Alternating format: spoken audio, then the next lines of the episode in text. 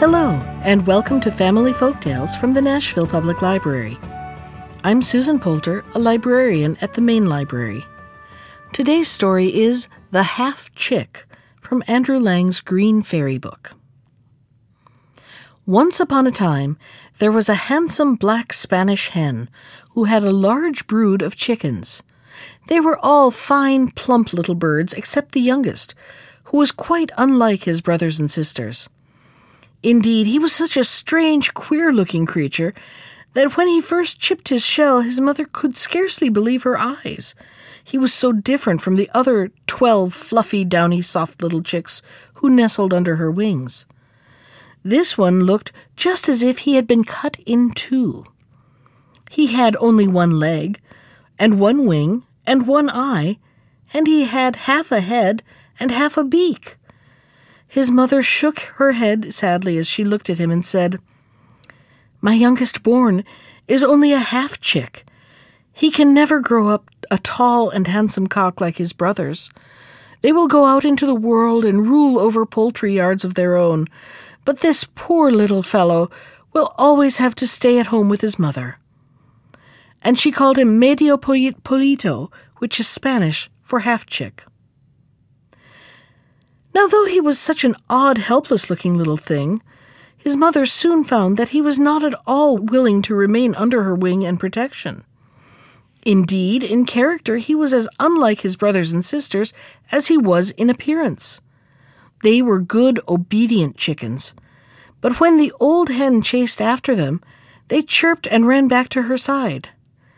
But the half chick had a roving spirit in spite of his one leg, and when his mother called to him to return to the coop, he pretended that he could not hear, because he had only one ear. When she took the whole family out for a walk in the fields, the half chick would hop away by himself and hide among the corn. Many an anxious minute his brothers and sisters had looking for him, while his mother ran to and fro, cackling in fear and dismay. As he grew older, he became more self willed and disobedient, and his manner to his mother was often very rude, and his temper to the other chickens very disagreeable.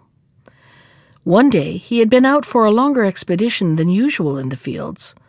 On his return, he strutted up to his mother with a peculiar little hop and kick, which was his way of walking, and cocking his one eye at her in a very bold way, he said, Mother, I am tired of this life in a dull farmyard, with nothing but a dreary maize field to look at. I'm off to Madrid to see the king. To Madrid! exclaimed his mother.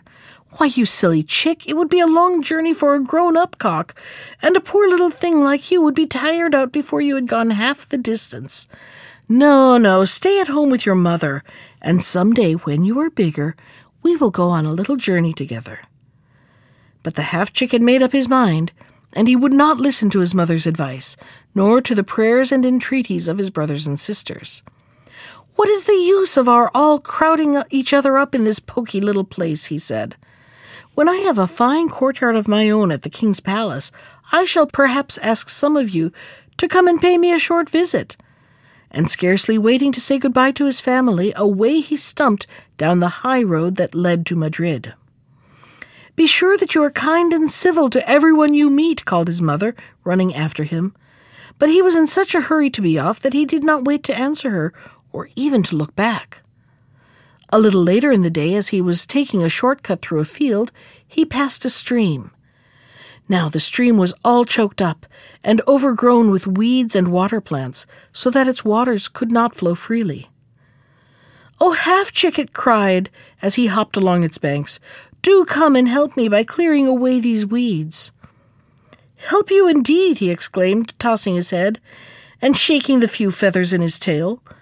Do you think I have nothing to do but to waste my time on such trifles?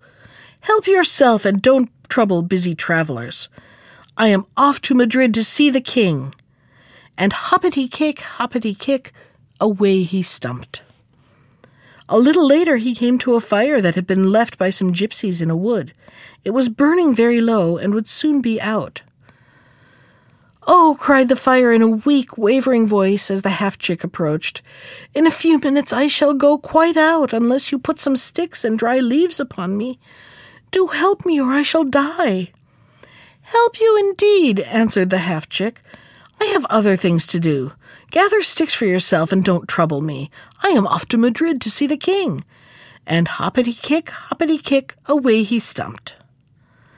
The next morning, as he was getting near Madrid, he passed a large chestnut tree, in whose branches the wind was caught and entangled. Oh, cried the wind, do hop up here and help me to get free of these branches. I cannot come away, and it is so uncomfortable. It is your own fault for going there. I can't waste all my morning stopping here to help you, he said. Just shake yourself off and don't hinder me, for I am off to Madrid to see the king and hoppity kick, hoppity kick, away stumped the half chick in great glee, for the towers and roofs of Madrid were now in sight. When he entered the town, he saw before him a great splendid house, with soldiers standing before the gates. This he knew must be the king's palace, and he determined to hop up to the front gate and wait there until the king came out. But as he was hopping past one of the back windows, the king's cook saw him here is the very thing I want, he exclaimed, for the king just sent a message to say that he must have chicken broth for his dinner. And opening the window, he stretched out his arm, caught the half chick, and popped him into the broth pot that was standing near the fire. Oh, how wet and clammy the water felt as it went over the half chick's head, making his feathers cling to his side. Water, water, he cried in his despair. Do have pity upon me, and do not wet me like this. Ah, half chick, replied the water, you would not help me when I was a little stream away on the fields. Now you must be punished.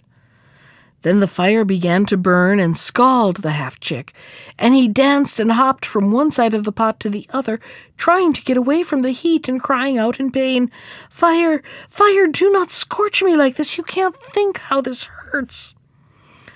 Ah, answered the fire, you would not help me when I was dying away in the wood. You are being punished. At last, just when the pain was so great that the half chick thought he must die, the cook lifted up the lid of the pot to see if the broth was ready for the king's dinner. Look here, he cried in horror. This chicken is quite useless. It's burnt to a cinder. I can't send it up to the royal table. And opening the window, he threw the half chick out into the street. But the wind caught him up and whirled him through the air so quickly that the half chick could scarcely breathe, and his heart beat against his side till he thought it would break. Oh, wind! At last he gasped out, If you hurry me along like this, you will kill me. Do let me rest a moment, or. But he was so breathless that he could not finish his sentence. Ah, half chick, replied the wind, when I was caught in the branches of the chestnut tree, you would not help me. Now you are being punished. And he swirled the half chick over the roofs of the houses till they reached the highest church in town, and there he left him fastened to the top of the steeple. And there stands the half chick to this day. And if you go to Madrid and walk through the streets till you come to the highest church, you will see the half chick perched on his one leg on the steeple, with his one wing drooping at his side, and gazing sadly out of his one eye over the town.